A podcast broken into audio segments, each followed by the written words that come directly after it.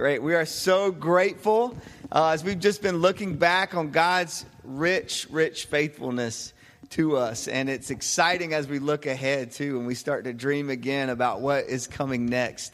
And we can't wait to see what his faithfulness looks like in the future as well. Uh, this morning, um, you each got one of these in your seat. Uh, a Love Local guide. All right, this is part of our Love Lab series that we've been putting out uh, because we believe that church isn't about just coming together for a lecture, but church is a lab. All right, grace is not a theory. Grace is an experiment that we should all be a part of and, and putting into action. The same grace that has transformed us, we should be spreading it to other people and sharing it with other people. So when we first started six years ago, before we ever had any service, worship service here in this room, we felt like God was compelling us and, and, calling us to go and put it into action before we ever got together and began to talk about it. And so we began to sow these seeds in the community of going out and uh, with what we called love missions, right? And we were very specific. These are not random acts of kindness because there's nothing random about it. These are intentional seeds of the kingdom, intentional moves of love that we were engaging in. And so I want to challenge you guys this week as part of celebrating God's faithfulness to us over these last six years. Uh, to take one of these ideas, grab maybe you do it by yourself, maybe you grab a couple of friends, uh, and put something into action. Remember how we started, and let's keep doing it. All right, let's keep adding those layers here in the community. We believe that the most eloquent articulation of the gospel is not just in being able to speak it and put it into words, which is very, very important, but we also need to be able to put it into action through sacrificial love. And that is convincing and that is compelling when people see that. So let me challenge you to do that, okay? It's weird when somebody asks you for a birthday gift, right? But as, as for a birthday gift to the church, we want to get, we want you to give it away to the community, okay? So, so do that this week. Also, this morning, uh, as part of our celebration and looking back on God's faithfulness to us, uh, we've been walking as a church through the book of Acts. This idea of how to start a fire, and we know that we trace it all the way back to the spark, and the Holy Spirit is the spark. The Holy Spirit is the spark. So we've been walking through the book of Acts together and looking at the way the Holy Spirit transformed those earliest believers and the way that it impacted the culture around them. Spiritual renewal led to social reform and cultural renaissance, and we firmly believe that the time most ripe for renewal is always right now. So we've been studying that together and engaging with that and asking the Holy Spirit to push us and challenge us in that. As we look through the book of Acts, it seems like Peter John and Paul are kind of the main figures that we focus on most of the time. Those are the stories that we tell the most often. But the book of Acts is not about the leadership of a few. The book of Acts is about the leadership of the Holy Spirit and the way the Holy Spirit raises up not just a few, but raises up the entire church. And we see the genius of God unleashed in Acts chapter 2, where the very presence of God, the Spirit of God, fills every believer in Jesus Christ. They're filled with the Spirit, and the church is unleashed in a way that it had never been before. So today we're going to pause. We've been looking at Peter's life. Next week we're going to look at Paul, but right now we're going to pause in this moment and we're going to hear some stories that we don't often hear from the book of Acts. We're going to look at some figures that we don't often talk about, but these people are, are part of the backbone of the church. And these people represent turning point moments in the history of the church. So we're going to hear that today from some voices within the church. And our friends that are going to share with us today, they're going to introduce themselves to you. Um, they are strong members of this church. They're part of the backbone of who we are as a church. And so we wanted for them to share with us the stories, these important stories uh, of people that God uses, that God raises up, that the Holy Spirit raises up to unleash the church in the world. Jesus, be with us today. And as our friends prepare to share the word with us, as they prepare to break the bread to us. I pray that our hearts would be hungry, that our minds would be open. I pray that the Spirit would be active and moving in us and help every single one of us to see that we've got a place in the kingdom, we've got a place in the church to serve you. Help us to see that. Encourage us today, challenge us today, and inspire us today. So, in your name we pray. Amen. Y'all give it up for, for our friends.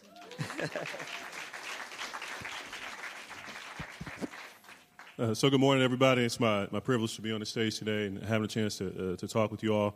Uh, my name is Christopher Clark, for those of you who don't know me. Uh, my family and I, my wife Tiana, have two young girls, Kaya, who's five, and Cadence, who's 18 months. Uh, we've been attending this church for actually right around two years now, um, and we've really enjoyed our time here.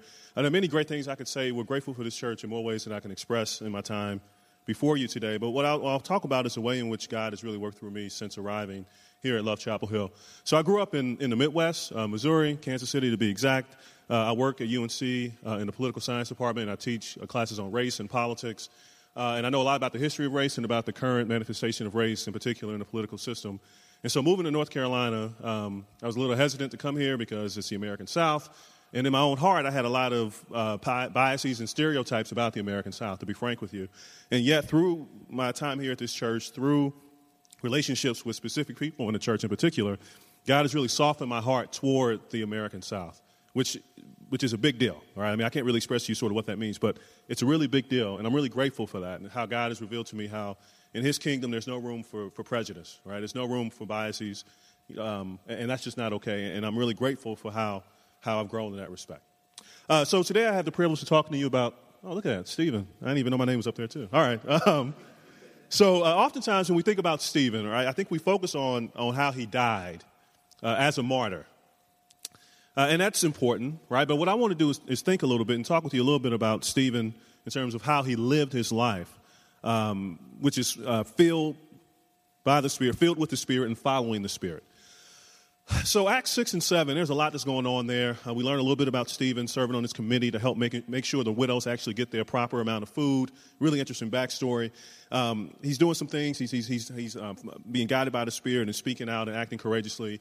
Uh, it kind of rubs uh, the Sanhedrin, the religious council that's quite powerful, it rubs them the wrong way. So they accuse him of some things. And he comes before them in his speech in Acts 7 and lays out like the whole history of, of, of like the, the, um, the, prophets. He talks about Moses and Abraham and Jacob. And it's this really beautiful speech.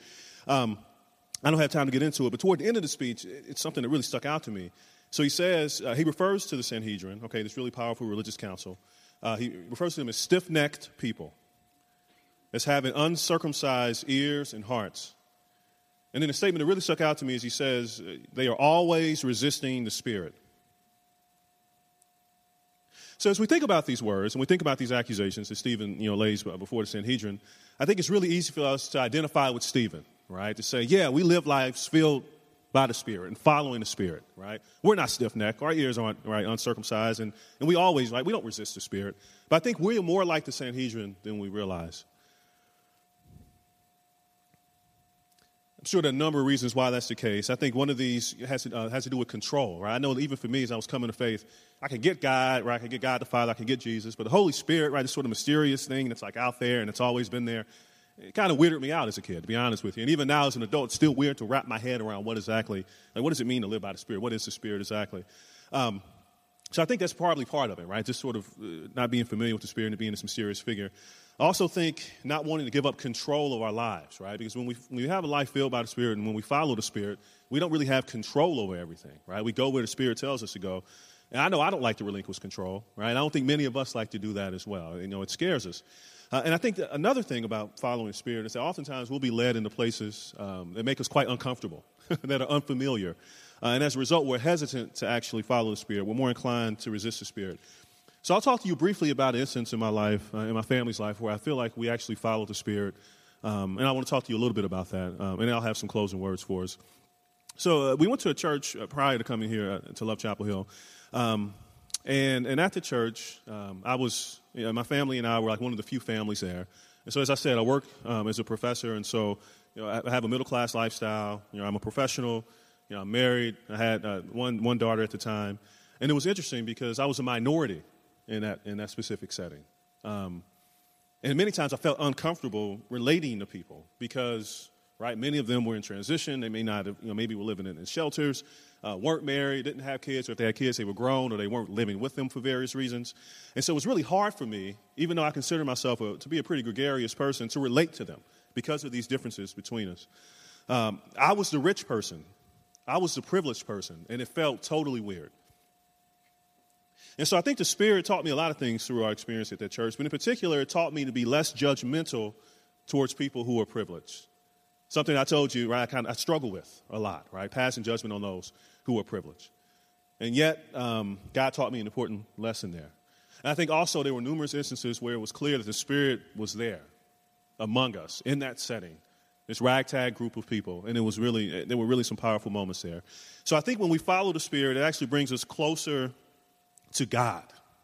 Um, there's a relationship there. So as I conclude, um, it's not easy to follow the Spirit. You know, I'd be lying if I were to come up here and tell you that. And it's something that I still struggle with. But I think if we look at the life of Stephen, and I encourage you to read uh, Acts 6 in particular, it talks a, a, you know, a bit more about his life. Um, we can look to him for motivation about what it means to live a life following the Spirit and to be filled with the Spirit. To have courage, moral conviction, um, to be willing to speak out against the powers that be, even if it means it may cost us dearly. And in some cases, in the case of Stephen, um, may, may cost us our lives. So, my prayer for each of us, as we think about Stephen and think about how he lived his life, is that we go and do likewise.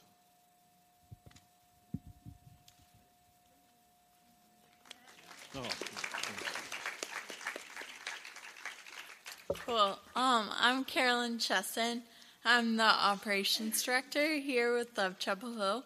But so six years ago, I came to Chapel Hill for college, and um, so before Love Chapel Hill started meeting on Sunday mornings, they met out by the well on Saturday nights.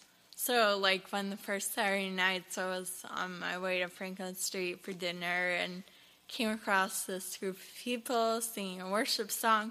I recognized it, so I traded info and met with Matt and Justin to like make sure it wasn't a cult. I mean, you never know, and I didn't want to start college that way, so um, yeah, I stuck around. Hopefully, yeah, ninety-five percent sure it's not a cult, but um, anyway, I, it's been really cool to see the church grow over the past six years, see all that God has done, and really get to experience what community should be like. Okay, so in Acts 8, also, I'm not a professor, so I'm going to read from my notes a little more. Okay, so in Acts 8, we read about Philip the evangelist. And I want to talk about how Philip's story shows us what happens when we allow ourselves to be led by the Spirit. Um, Philip travels to Samaria to preach the gospel following the stoning of Stephen from the persecution of the church in Jerusalem. So, on his way, the Holy Spirit tells him to approach the chariot of an Ethiopian eunuch. This man was the court official and treasurer for Candace, who was the queen of Ethiopia. So, chapter 8, verse 30 and 31. So, Philip ran to him and heard him reading Isaiah the prophet and asked, Do you understand what you're reading? And he said, How can I, unless someone guides me? So he invited Philip to come up and sit with him. So Philip used um, the scriptures to explain the good news of Jesus. And then they came across water, which is super miraculous because they were in a desert. And the eunuch was baptized.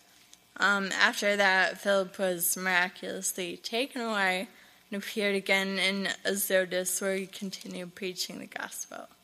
Um, so, this is a cool story for a few reasons. Um, there's tons to unpack about evangelism, baptism, and salvation, um, but there's no time for that. So, we'll only look at a couple things.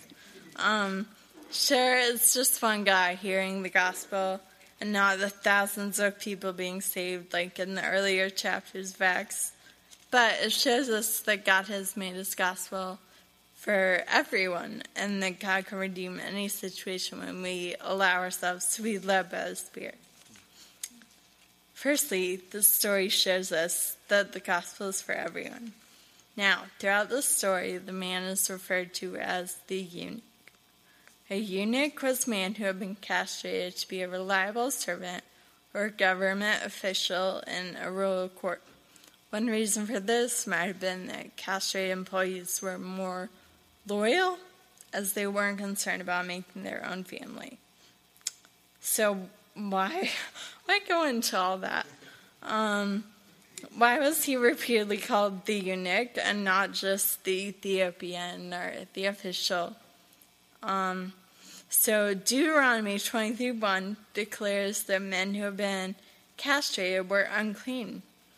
So I think we are learning from this that um, the gospel is for everyone. Didn't matter anymore that Philip didn't, I mean, not Philip, that the eunuch didn't meet old standards of purity.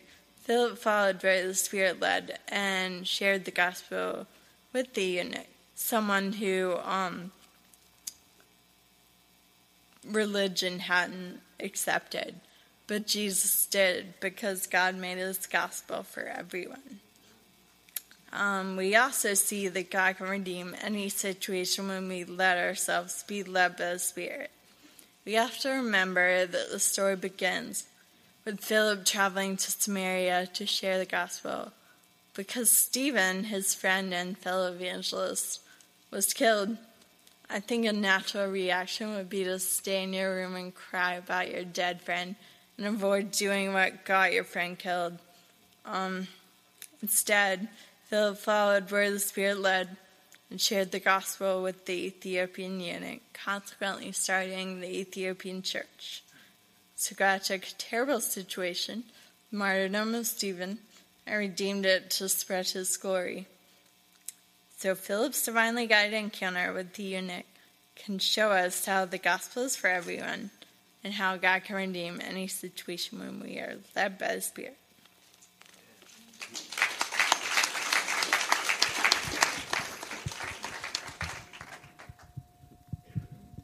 Hello, everybody. My name is Demont.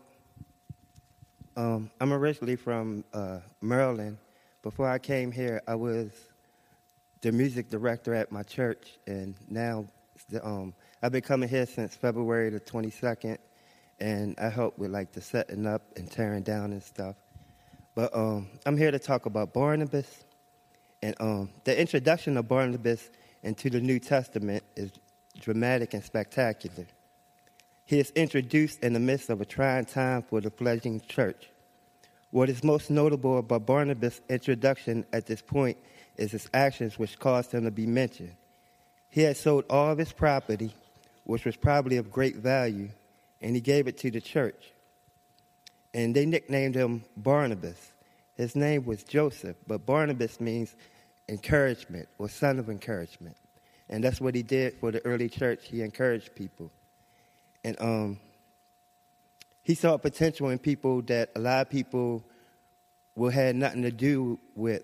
And, um, one of the greatest examples of this is Saul of Tarsus before he became Paul. Barnabas um, accepted him into the early church and introduced him to the other apostles. And this relationship later developed into a partnership. The next we hear of Barnabas is that the Jerusalem church sent him to Antioch to encourage them. And after Barnabas had settled in Antioch in what appears to be the senior pastor's role, he left for Tarsus to find Saul. And they both returned to Antioch, and Saul assumed the role of an elder in the church, possibly teaching in a home based Bible class for about a year. And um, they go on to a missionary tour, and later um, John Mark has abandoned them, and they return to Antioch. And as a consequence of their evangelizing Gentiles, certain Jewish Christians ignored, ignorantly zealous for the laws of Moses still to be binding upon Christians stirred up dissension, and this led to a council meeting in Jerusalem to decide the issues of Gentile salvation. And from this point, Barnabas begins to fade out in the distance of the New Testament, and Paul rises to be the chief um, spokesman. And um, a story that I heard about um, it was a certain friends of a term, terminally sick Christian man. They visited him in the hospital and they tried to cheer him up and encourage him. So they started to recall his great accomplishments and usefulness. And to this he said, You are all miserable comforters. Many have, been, many have visited and tried to comfort me by telling me what I have done. Christ is my source of consolation, not anything I have done. And that's all of our source right there, Christ. Um, I remember a couple months ago, I was with um, Pastor Matt and some um, couple people from this church, and we were having lunch. And we was having lunch with Pastor Anthony, and he was about to um, start up a new church. And Pastor Matt asked me um, to give him some words of encouragement, and I couldn't think of anything to say, so they said they'll get back to me. And the only thing that I could think about was to, um, just the phrase "love, love them till they ask you why," and I, I figured that was, um, you know, it was good because this church is Love Chapel Hill, and um, we used to say that at my old church. Just love them till they ask you why. Just love people till they ask you why. Do stuff for them. Go out your way for them, especially your enemies. Just keep doing stuff for them. Sooner or later, they're going to come up to you and they're going to ask you why you're doing this. And then you can say the name of Jesus, and they can't argue with you because they're already seeing them through your actions. And um, I got one more bit of encouragement. Um, hopefully y'all all got one of these. Y'all probably was wondering what it is. Um, a lot of times we like, you know, we just become busy and we put off stuff like forgiving people or, you know, if it's homework or whatever. You know, we like I do it later. You know, it's like, you know, I I'll get around to it. Well, we never get around to it, but today you got around to it, so you had no more excuses.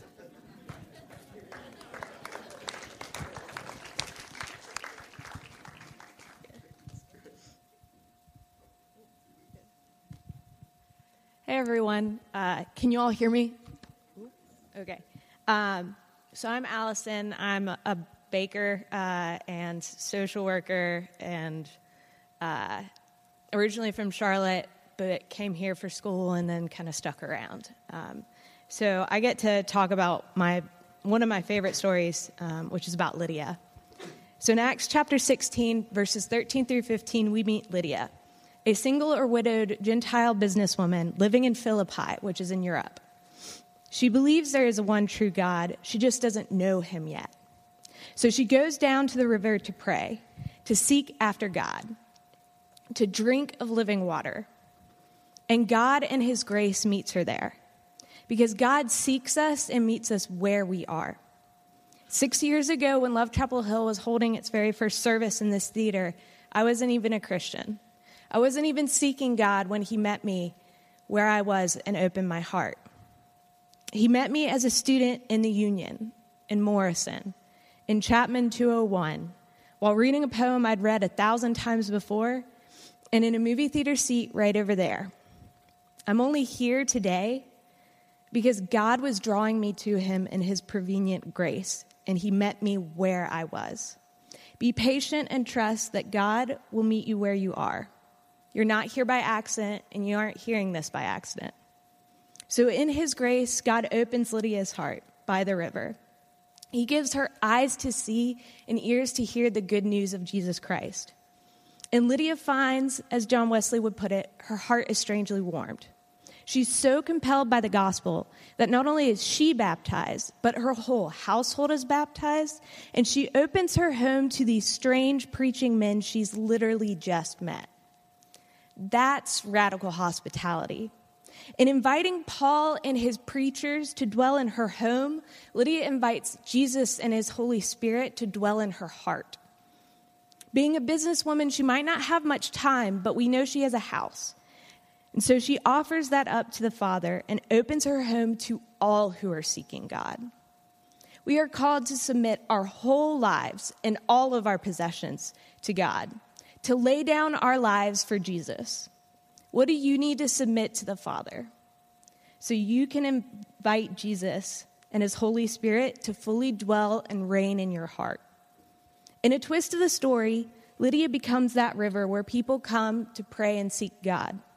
Out of her heart flows a river of living water, a spring of water gushing up into eternal life. This overflow of the Holy Spirit lights Lydia's life like a bonfire beacon, sowing seeds for an awakening of the Spirit in Europe. In opening her home, Lydia planted the Philippian church, ingraining it with her radical hospitality. And in opening her home, Lydia opened a city, a country, and even a whole continent to the gospel. Lydia, a Gentile, a non Jew, became the first Christian in Europe. Lydia, a single or widowed woman, established the first church in Europe. God used this unlikely flame to incite an awakening. This one small act, done with great love, of opening her home, sparked a movement that changed the course of European and even world history, all because Lydia was faithful to God. She opened her home because God first opened her heart. It was a calling to a small act that flowed from the great love of God, a calling to respond to God's love. And God has a calling on your life as well each and every one of you here. All he asks is that we be faithful to him. How are you being faithful to God right now? Because these stories of Stephen, Philip, Barnabas, and Lydia, these are our stories too. And not just them, the stories of Abraham, Moses, and David, of Deborah, Ruth, and Esther, of Elijah, Isaiah, and Jeremiah, of John, Peter, and Paul. These are our stories. Stories of people just like us, who God uses in miraculous ways through courageously faithful acts of service. We are all characters in this epic story of redemption and love. Each of us is designed for specific roles, our callings, to serve in small ways with God's great love. As the Reverend Dr. Martin Luther King Jr. said, everybody can be great because anybody can serve. You only need a heart full of grace, a soul generated by love. When we serve out of love, our storyline is tied to the story that the author of creation is writing. How are you serving and living right now to contribute to that story of redemption and love? Because this calling is not for 10 years from now, it is a right now calling. Jesus says, You stay is still four months until the harvest. I tell you, open your eyes and look to the fields. They are ripe for the harvest. Open your eyes to the harvest that is here, to the ways that you can serve right now. But be aware, you will be asked to serve in ways that require you to courageously step out in faith. And unless God has raised you up for that very thing, you will be worn out by the opposition of men and devils. But if God be for you, who can be against you? Take courage. Don't let doubt smother your fire. Because the enemy will make you doubt your abilities, wanting you to choose the way of the wicked. But it is our choices that show us who we truly are far more than our abilities. Choose to courageously step out in faith and cling to God. What if each of us, like Lydia, leaned into our callings right now by submitting our lives and possessions to the Father and by inviting Jesus and His Holy Spirit to dwell in our hearts, opening our eyes to the opportunities to courageously and faithfully serve with God's great love? How would history change? What incredible stories of faith and courage could the author tell through our lives? I pray that God will meet you where you are and open your heart. And in turn, that you would be faithful to Jesus and courageous in pursuing who the Father has called you to be. that the Holy Spirit would kindle a fire within each of you, so you become bonfire beacons burning against the night to signal the hope of Jesus Christ, set ablaze in his glory, so that our city built on a hill will shine before others, alive with the marks of the Spirit, and give glory to our Father in heaven. Amen.